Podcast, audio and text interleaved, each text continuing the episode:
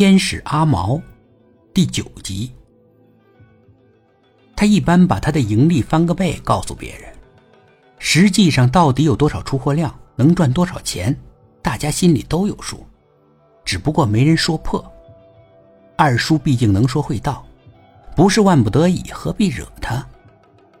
王斌走到二叔的院子门口，遇见了阿毛。阿毛蹲在门边逗弄一只狗。王斌认识这只狗。这只狗瘸了一条后腿。大概有什么皮肤病，全身长满了疥藓。这么丑的狗，当然没有主人。这条狗就靠在垃圾堆里翻找维持着生命。阿毛竟然不嫌这条狗丑，他拿了半截火腿肠给那条狗吃。不过狗的吃相并不好，狼吞虎咽的，大概。很久没有吃过这样的美味了吧？阿毛对王斌笑了一下，王斌连忙也赶紧挤出笑容来。在这玩呢。这是跟阿毛在寒暄，但他猛地意识到，阿毛是个哑巴，还是个五岁的孩子，并不会说什么客套话。他有些后悔了。阿毛听明白他的意思，点点头。王斌这才不至于太尴尬。王斌进了院子，只有几天不见，二叔是形象大变，几乎已经脱了相。躺在床上长吁短叹的，只是看了王斌一眼，连招呼都没有打。二叔，你这是怎么了？二叔呻吟了一声，疼。全身疼。你不是感冒吗？怎么会全身疼？这么厉害？二叔摇着头，话都说不出来了。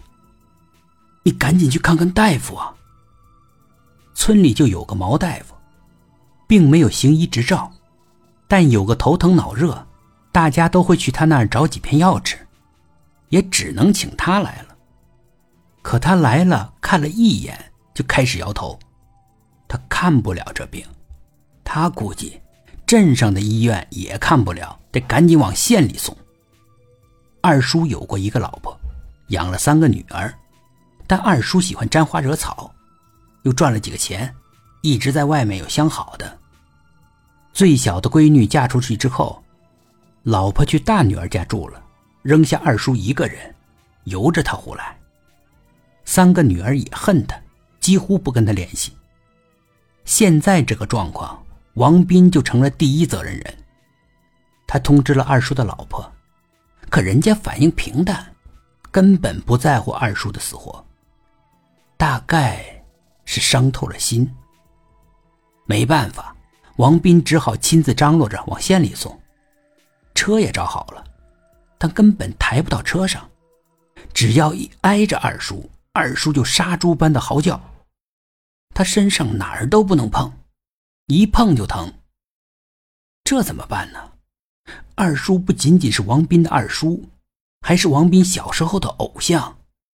王斌小时候，全村的人加在一起就属二叔风光了，撒手不管是不合适的。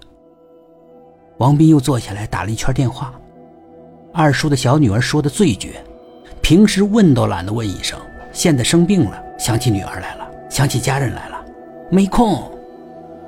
二叔本来骂声连天，骂老婆和三个女儿都是白眼狼。听到小女儿这话，他沉默了。除非疼得太厉害，他才呻吟几声。王斌知道他难受，恳请毛大夫给他两片止疼药，略有缓解。